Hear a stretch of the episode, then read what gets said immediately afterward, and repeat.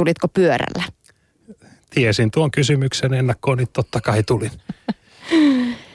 Marek, millaisia matkoja sä itse ajat?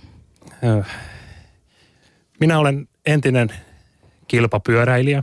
Ajan kilpa vieläkin satunnaisesti, mutta, mutta lasken itseni puhtaaksi harrastelijaksi. Ja, ja tota, Mutta mut sitä kautta ajan vähän kaiken, kaiken näköistä pyörämatkaa. Alkaen työmatkasta, joka, joka nykyisin on se varsinainen kilometrin kerryttäjä minun osalta. Kauppamatkoja, lapsia tarhasta, lapsia tarhaan matkoja, lapsia harrastuksiin matkoja, kaikkea. Hmm. Metkö autolla mihinkään? Tuo kuulosti vähän siltä, että aina pyörällä. Ei se aina pyörällä voi olla, koska polkupyörä joskus oikeasti huonokin vaihtoehto. Tiettyjä matkoja tulee, jossa polkupyörä ei ole oikein kilpailukykyinen ja, ja kyllä silloin ihan rehellisesti täytyy tota, valita sellainen kulkumuoto, joka palvelee sitä, sitä tarvetta ja auto on aika monesti hyvä peli. Mm. No Marek, millaisella pyörällä sä ajat työmatkoja? Sehän on se, työmatka on meillä monella se, se milloin pyöräillään. Mulla on neljä pyörää, neljä, neljänlaista pyörää, jolla mä ajan työmatkaa. Yksi on viraston ö, tällainen mummo-mallinen polkupyörä, jolla tulin tännekin, koska myöhästyin ö, tai meinasin myöhästyä lähetyksestä ja jouduin tulemaan aika kovassa kiireessä suoraan kokouksesta tänne. Ja, ja joskus kun näin käy, niin joudun samaisella mummopyörällä menemään, niin kuin tänään, kotiin asti täältä. Ja se, se tarkoittaa, että joudun myös tulemaan sillä töihin huomenna. Normaalisti ajan tällaisella niin sanotulla sykl- syklocross-pyörällä, joka on, on vähän niin kuin kilpapyörän ja, ja tällaisen ö, tavallisen pyörän välimuoto. Siihen saa vähän paksummat renkaat, talvella nastarenkaat, siihen mahtuu lokasuojat. Eli se on, se on vähän tällainen all-rounder yleispyörä. Mm. Ja, ja siihen saa jopa sen ö, peräkärryn kiinni, jolla sitten lapsia kuskaan ö, tarhaan aamusin tai sitten joskus haen. Toisinaan ajan sitten ihan maantiekilpapyörällä matkat silloin, kun ei tarvi lapsia viedä samanaikaisesti. Ja sitten talvella, jos tulee oikein pahat kelit, niin, niin lainaan usein, otan, otan talveksi lainaan isältäni kunnon maastopyörän, johon saa kunnon nastarenkaat, koska silloin vähän helpomman olosta ja turvallisempaa. Ja... Mm. Kuulostaa aika monimutkaiselta. Mihin sä, sä, missä sä säilytät näitä kaikkia pyöriä? Eihän meillä yleensä ole tilaa säilyttää niitä missään. Yksikin pyörä on liikaa. Aivan. Tässä mainitsin juuri tämän, että, että lainaan isältäni mm. maastopyörä, johtuen siitä, että minulla ei ole maastopyörää eikä ole aietta, aikomusta hankkia, koska ei ole tilaa sille. Kotona on, on niitä pyöriä – vähän liikaankin, mutta mut ihan oikeasti uskon, että yhdellä pyörällä pärjää aika pitkälle. Ja jos, jos minun tarvisi tehdä tämä valinta, niin se olisi varmasti joku tällainen, no se voisi vaikka olla se maastopyörä sitten. Se on aika paljon kiinni renkaista sitten, että kuinka ajettava, ajettava se on asfaltilla ja näin. Mm. Tai sitten se voisi olla, vaihtoehtoja riittää. No sä puhuit tuossa syklocross-pyörästä ja sitten maastopyörästä. Missäs, mikäs välimuoto se on se hybridipyörä sitten, jolla itse, itse asiassa itse ajan? Hybridipyörä, joskus kuulee puhuttavan fitnesspyöristä. Fitness on, on tämä englanninkielinen sana, joka viittaa, viittaa kuntoiluun. Hybridipyörä on, on vähän sitä samaa kuin syklocross-pyörä. Se on myös tavallinen hybridi, eli, eli kahden erilaisen pyörän sekoitus – jos, jos yhdistellään erilaisia ominaisuuksia. Eli hybridi on, on pyörä, joka on tavanomaisen mallinen, mutta siinä on sitten maantiepyöristä tutut ö, ominaisuudet, muun muassa kapeammat renkaat, ö, vähän sellainen sportimpi ö, ulkomuoto. Mm. No Marek Salermo, mikä sun mielestä on pyöräilyn ihanuutta? Öö, se, se vähän riippuu, riippuu päivästä ja mielialasta, mikä se ihanuus on.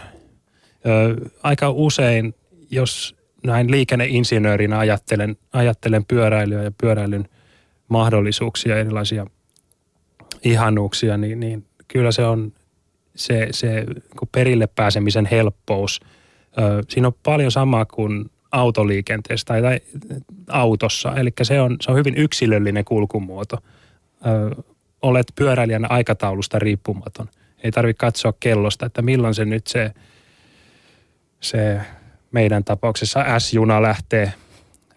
Ehdinkö siihen? Ei, se meni jo, myöhästyin.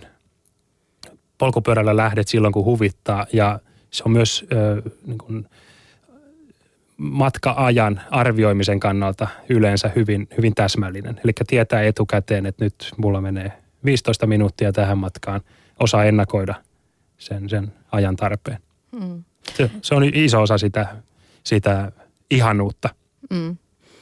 Itselläni mukaan tulee myös monenlaiset aistimukset, hajut, tuoksut, ilman tunne iholla, kun ajaa. Raitis ilma. Ehdottomasti. Ja, ja tämä on sellainen, mikä varmaan työntekijöiden, siis ihmiset, jotka, jotka käy päivätöissä aamulla lähtevät ja, ja varsinkin näin pimeää vuoden aikaa, mitä, mitä parhaillaankin melkein eletään tai valmistaudutaan elämään taas joksikin aikaa eteenpäin, niin, niin se on sellainen joka aamuinen piristisruiske verrattuna siihen, että itse huomaan sen hyvin, että jos on päiviä, että joudun menemään vaikka junalla töihin, autolle en pääse, koska meillä on niin vähän parkkipaikkoja keskustassa, eli tota, syytän liikennesuunnittelua siitä. Ö, Oikeasti se on, se on ihan hyvä, hyvä niin. Mutta, mutta joukkoliikenteellä mentäessä huomaa sen, että kun saapuu paikalle, niin ei ole ihan sitä samaa vireystilaa kuin jos olisi tullut pyörällä. Eli siinä on sellainen, usein tällainen niin kahden kärpäsen iskemisilmiö. Yhdellä kertaa saat sen matkan taitettua ja samanaikaisesti saat sellaisen mukavan pienen liikuntaannoksen, mitä keho kuitenkin tarvii. Mm onhan siinä pyörä, pyöräilyyn liittyy myös, myös näitä vähän niin kuin negatiivisia tai kamaluuksia, kuten esimerkiksi vastatuuli. Ja sitten työmatkapyöräilyssä on se vaatteiden roudaus. Täytyy olla aina puhtaat vaatteet mukana, jos tulee hiki. Kyllä. Ja sittenhän on joillekin, mä olen kuullut, että, että on käynyt näin, että he ovat saapuneet työpaikalle ja sitten kuinka ollakaan repusta, kun on kaivannut viikon vaatteita – esiin, niin housut on jäänyt kotiin. Sitten huomaa. Ja sitten sit täytyy työkaverilta samasta pukuhuoneesta niin kysyä, oikein anoa, että olisiko sulla heittää toiset housut. No mä voin paljastaa, minulle kävi kerran näin. Se oli hirveän noloa. Sen jälkeen mulle ei koskaan unohtunut housut, mutta ö, työ, työkaverin oli minua huomattavasti lyhyempi, joten nämä housut oli aivan liian pienet ja sitten kävin muuten Pasilassa sinä päivänä myös kokouksessa ja jouduin lähtemään junalla enkä pyörällä, koska housut olisivat voineet ratketa. Mutta oli off-topicia. Kyllä, se, se, on, se, on, se on, siihenkin tottuu. Kaikkeen rutinoituu ja, ja nykyään se menee oikeastaan aika helposti omalta kohdalta. Niin reppu täyteen tavaraa yleensä maanantaisin, ehkä keskiviikkoisin vaihtaa vaatteet ja, ja siellä ne on ja näin. Mm-hmm. Musta tuntuu, että viime aikoina, viime vuosina, sanotaan viime, viimeisen viiden vuoden aikana pyöräilijöiden määrä, työmatkapyöräilijöiden määrä on kasvanut ihan huimasti täällä pääkaupunkiseudulla ainakin. Mistähän se johtuu? Se johtuu varmasti ensisijaisesti siitä, että pyöräily elää tällä hetkellä jonkinlaista ö, buumia. Ö, pyöräilyynhän on liittynyt ö, aikaisempina vuosina paljon, paljon tällaisia ö, uskomuksia ja, ja ihan kun mielipiteitä siitä, että, että minkä tason liikkumismuoto se on. Toisin sanoen pyöräilyn status ei välttämättä ole ollut kovin korkealla. Ajat muuttuu ja, ja uskoisin, että pyöräily aletaan nähdä jo monien ulkomaisten esimerkkien pohjalta ja niin poispäin. Niin, niin aitona vaihtoehtona ja ihan, ihan tällaisena katuuskottavana tapu, tapana liikkua – ihan, ihan siihen, siitä riippumatta, että missä asut, paljon ansaitset kuukaudessa, ö, minkä näköinen olet. Se on, siitä on tulossa ikään kuin normaali, se on normaali, normaali miten se sanotaan hienosti, normaalisoitumassa kulkumuotona ja, ja sen mä näkisin, että, että on se päällimmäinen syy, koska pyöräilyn infrastruktuurissa, eli, eli pyöräteiden pyöräteissä ja muissa pyöräliikennejärjestelyissä ei niissä ole tapahtunut merkittäviä muutoksia, sanotaan viimeisen viiden vuoden aikana. Ja nyt juuri kahden, kolmen vuoden aikana niin meillä on ollut hyvin, esimerkiksi Helsingin ydinkeskustassa, niin, niin aivan ennen näkemätön nousu pyöräilymäärissä. Me mitataan sitä hyvin tarkasti ja me ei meillä ole selittäjiä ö, olosuhteissa, vaan, vaan ainoa selittäjä on, on se, että ihmisten asenteet ovat muuttumassa. Mm. No pyöräily herättää myös ärtymystä. Monet jalankulkijat valittaa niistä kovaa vauhtia hienoilla pyörillään ajavista tyypeistä, jotka kaahaa jalankulkijoiden joukossa oman henkensä ja toisten hengen uhalla. Onko pyörä teillä vähän sellaista viidakon säännöt? On. Se on, se on ongelma, johon meidän täytyy ja, ja ollaankin liikennesuunnittelussa paneuduttu ö, huomattavalla painoarvolla tänä päivänä Helsingissä. Ja taustalla on juuri se, että pyöräily on lisääntymässä. Meillä on siitä ihan, ihan tuoretta tietoa. Ja jollei me aleta oikeasti kohta suunnittelemaan asianmukaisesti pyöräliikenteelle, niin meillä tulee todella isoja ongelmia. Ja, ja jos me verrataan niihin niitä pyöräliikenteen järjestelyjä, mitä meillä tänä päivänä on ja mitä me ollaan totuttu näkemään viimeisinä tai viime aikoina tai niin kuin aikaisemmin täällä Suomessa, niin, niin ne eroavat huomattavasti siitä, mitä ne on Tukholmassa, Tanskassa, Hollannissa, muissa maissa. Eli meidän ongelma on se, että me liikennesuunnittelussa ollaan käsitelty pyöräilijää hieman väärällä tavalla. Asemoitu se, sijoitettu se sinne jalankulun joukkoon, eikä, eikä sinne muiden ajoneuvojen rinnalle. Ja, ja se siinä on, on, on vaan hyväksyttävä liikenne, liikennesuunnittelijanakin, että pyöräilijä on ihminen, joka, joka toimii inhimillisesti. Ja jos hänet pistetään ajamaan pyörällä väärään paikkaan, niin se on aivan selvää, että meillä syntyy ongelmia siitä, että pyöräilijät ajaa liian kovaa. Mm. Et meidän pitäisi hyväksyä se, että mikä on polkupyörän normaali nopeus ja, ja lähteä suunnittelemaan olosuhteita sen mukaisesti. Ja onneksi meillä on siihen aika hyvät mahdollisuudet Helsingin kantakaupungissa, missä me ei olla vielä hirveän laajasti lähdetty tekemään vuosien saatossa sellaisia vääränlaisia ratkaisuja, vaan meillä on nyt aika hyvät konkreettiset suunnitelmat, joita lähdetään johdonmukaisesti toteuttamaan nyt seuraavien 10, 15, 20 vuoden aikana. Mm. Laajeneeko nämä suunnitelmat sitten myös näihin ympäryskuntiin täältä Helsingin keskustasta, koska aika paljon sieltä se pyöräliikenne myös suuntaa tänne Helsingin keskustaa kohti esimerkiksi työmatkoilla?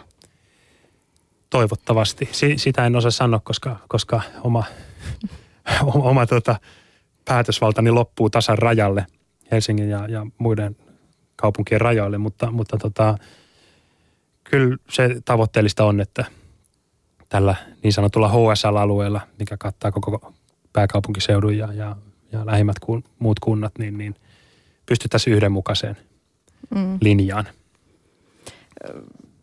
Marek Salermo, minkälainen sun mielestä olisi pyöräilijän unelmakaupunki?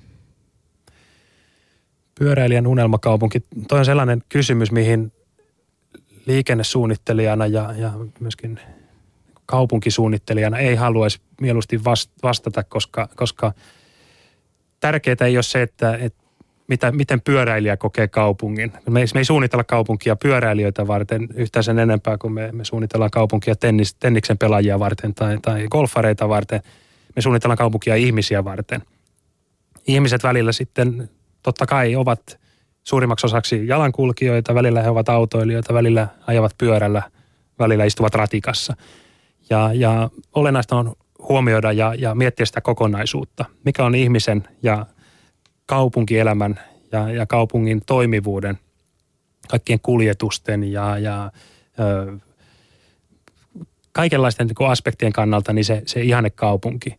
Ja kovin usein siihen jotenkin kytkeytyy pyöräilyolosuhteet.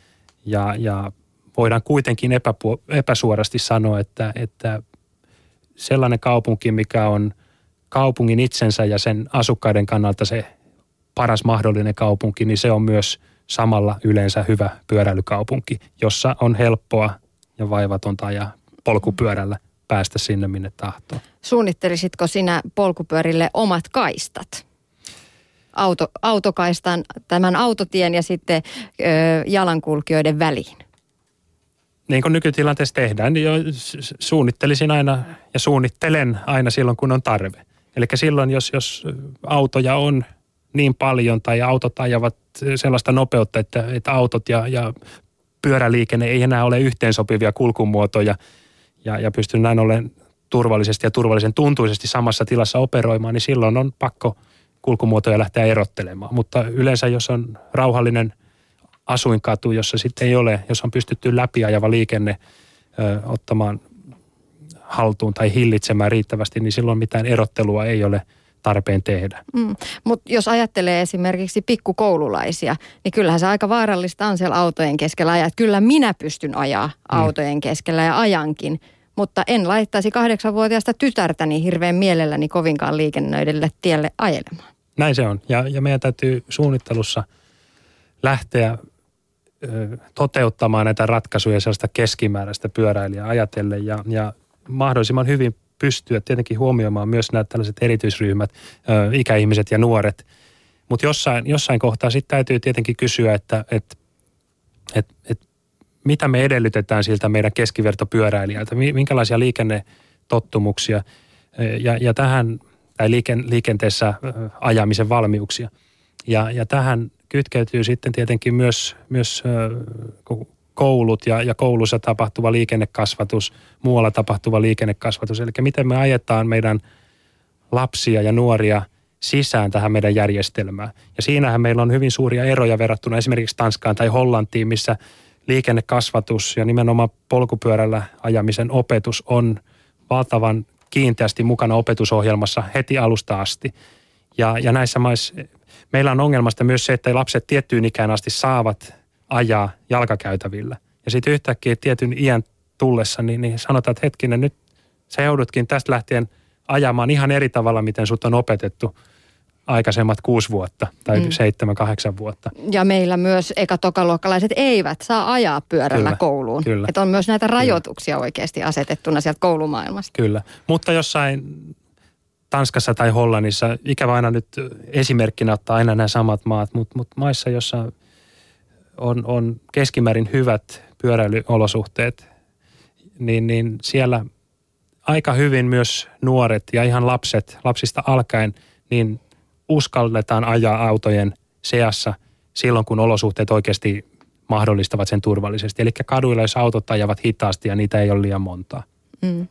Niin, monellahan se pyöräilyn into lannistuu siinä vaiheessa, kun saa lapsia. Yksi lapsi menee vielä siellä taka, tässä tarakalla telineellä turvaistuimessa, kaksi lasta menee pyöräkärryyn, kolme lasta, mm, sitten mennäänkin autolla.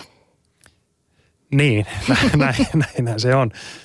Tuota, ja silloin varmasti se on helppo ymmärtää, että auto on paras ratkaisu näissä tilanteissa.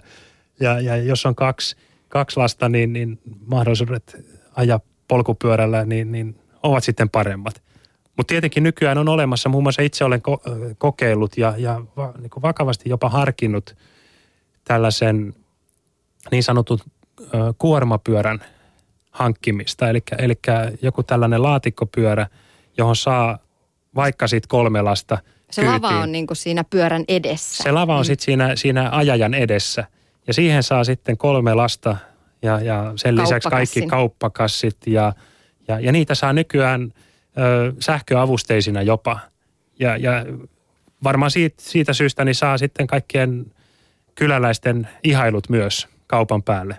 Mm lasten mielestä nämä tällaiset erilaiset pyöräilyinnovaatiot on tosi hauskoja.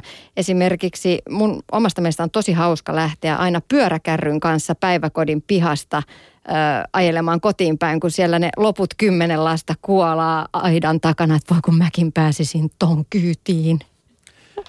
No, minun, minun tarhasta on ihan samanlaiset, samanlaiset kuvat itselläni. Eli tota, lapsethan tykkää pyöräkärryistä ja, ja – osan kaksi tai kolme lasta onkin sanonut minun kuuleni äideilleen, että miksei meillä ole myös tuollaista.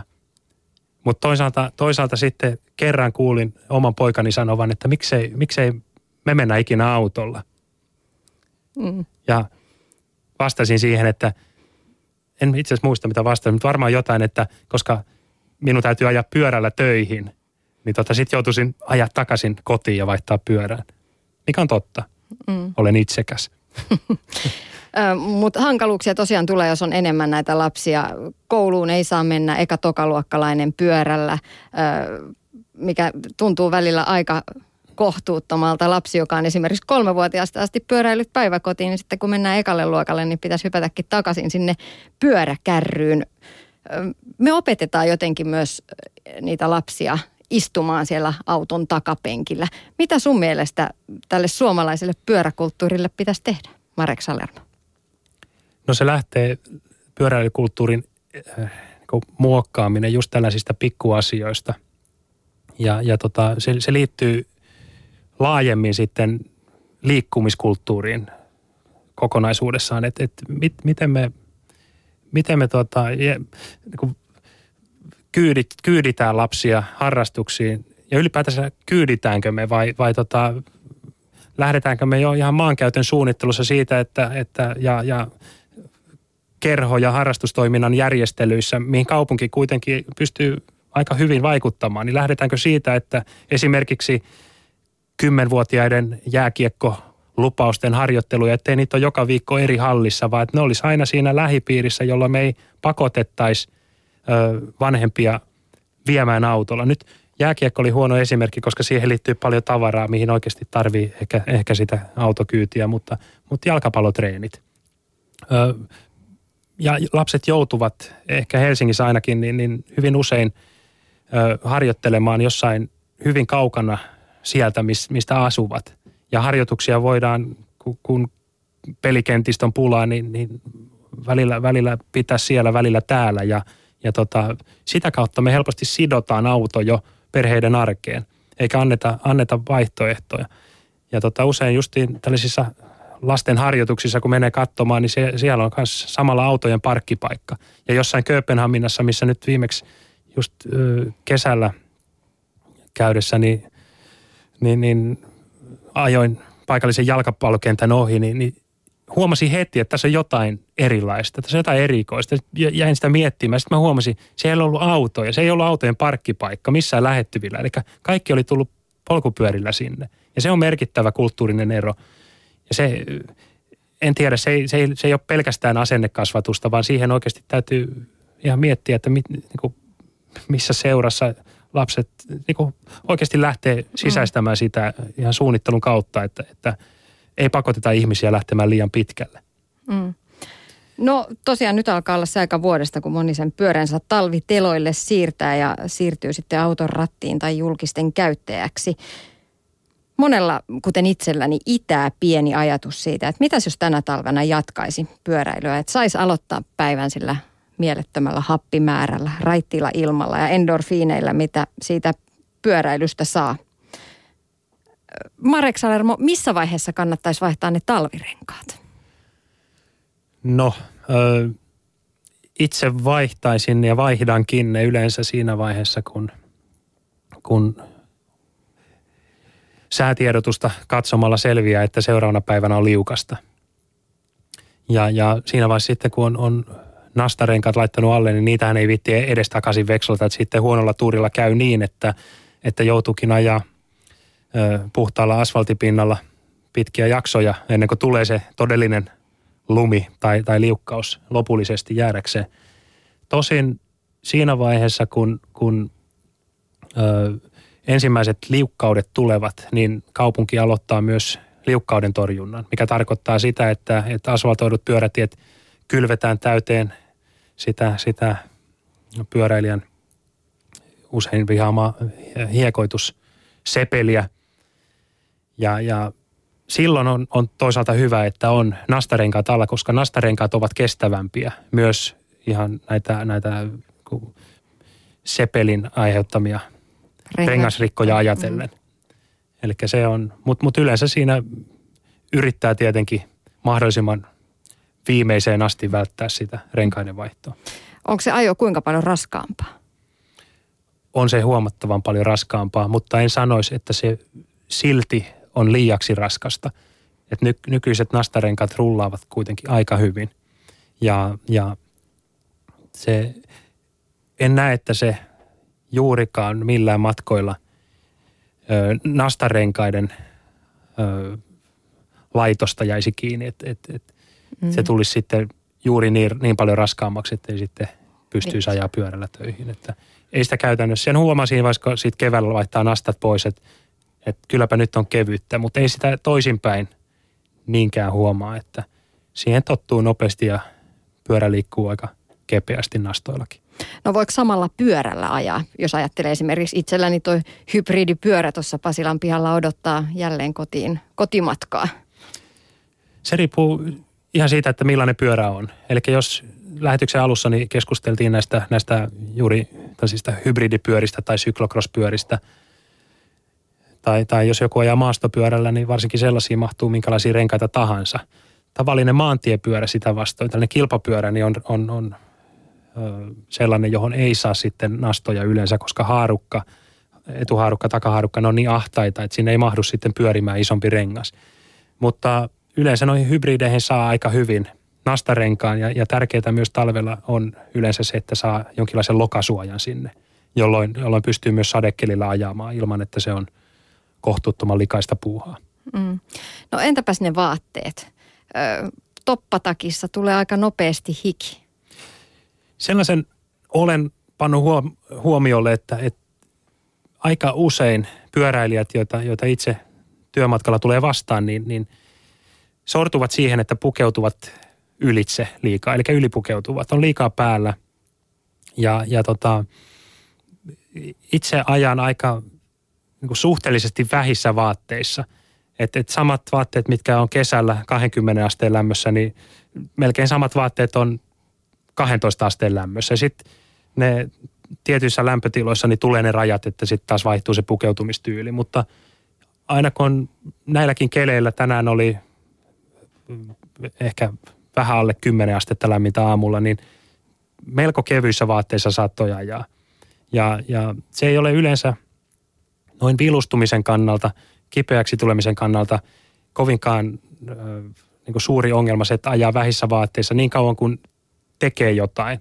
Et siinä ei puolesta tunnissa kolmessa vartissa tule oikeasti kylmä. Voi olla, että on kylmän tunne, mutta kun tekee ja pysyy liikkeessä, niin, niin, niin se ei ole mikään vilustumisriski tai, tai terveysongelma. Sitä vastoin, jos, jos ylipukeutuu, niin se on, se on aika inhottava olo, kun tulee hiki, kaikki vaatteet kastuu ja, ja näin. Vaik, vaikka saa töissä käydä suihkussa, mutta kaikki ne samat vaatteet sitten joutuu työpäivän päätteeksi pukemaan mm. päälle. Se ei ole mukavaa. Eli siinä, siinä moni voisi ehkä vähän petrata ja, ja laittaa pikkasen vähemmän vaatetta päälle. Ja loppujen lopuksi varsinkin jos on lyhyet pyöräilymatkat, niin, niin en koe, että pyörällä ajaessa tarvis sitä pukeutumista. Siis sellaisissa tilanteissa, että ei mennä suihkuun töissä. Ajetaan ihan normaalisti vaan pyörällä ja, ja siitä suoraan hypätään tietokoneen ääreen työskentelemään, mm. niin se ei vaadi sen kummallisempaa pukeutumista kuin tavallinen kävely bussipysäkille. Et se, se on tärkeää, että on, on pipo ja, ja hanskat no lisätään vielä kypärä siihen pipon päälle. Mutta mut kuitenkin, että et, nämä raajat on hyvin, sor, sormet ja, ja jalat ja, ja pää hyvin suojattu kylmyydeltä. Silloin harvoin tulee kylmä niin kuin mihinkään muuallekaan. Mm. Hyvät vinkit, ei liikaa siis vaatetta päälle. Miten Marek Salermo muuten rohkaisisit talvipyöräilyn? Kannattaako uskaltaa?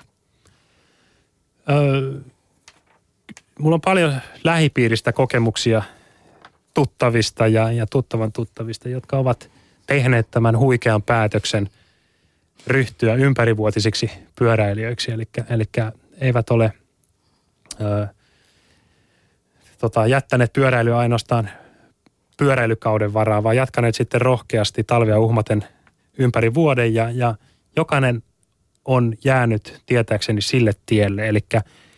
Eli uskaltaisin rohkaista ihmisiä siihen, mutta on hyvin tärkeää itse kuitenkin olla, olla terveellä tavalla kriittinen ja, ja, ja tiedostaa oma työmatkansa, millainen se on.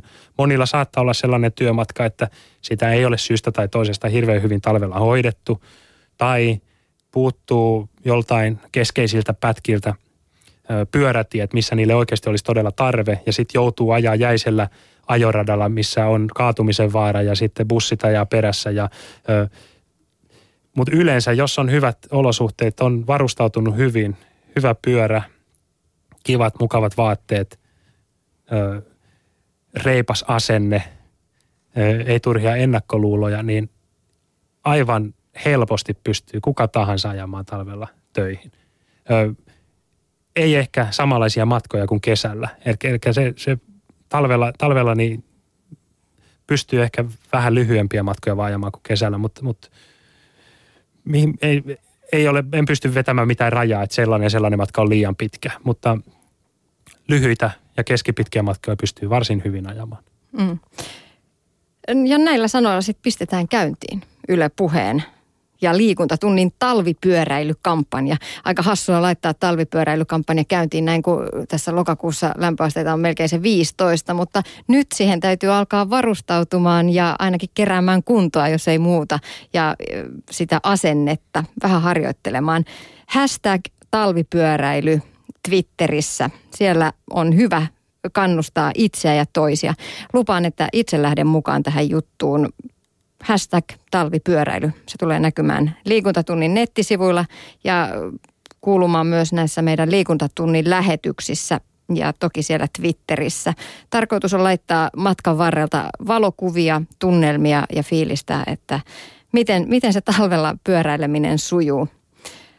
Ja liikuntatunnilla tullaan saamaan tässä syksyn aikana ja talveen valmistautuessa henkistä tukea renkaiden vaihtoon ja valintaan.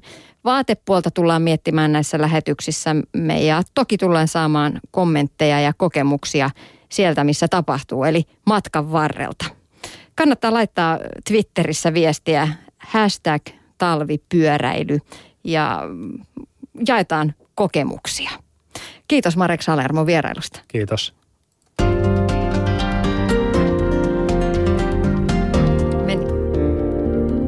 Ylepuheen liikuntatunti. Tiina Lundberg.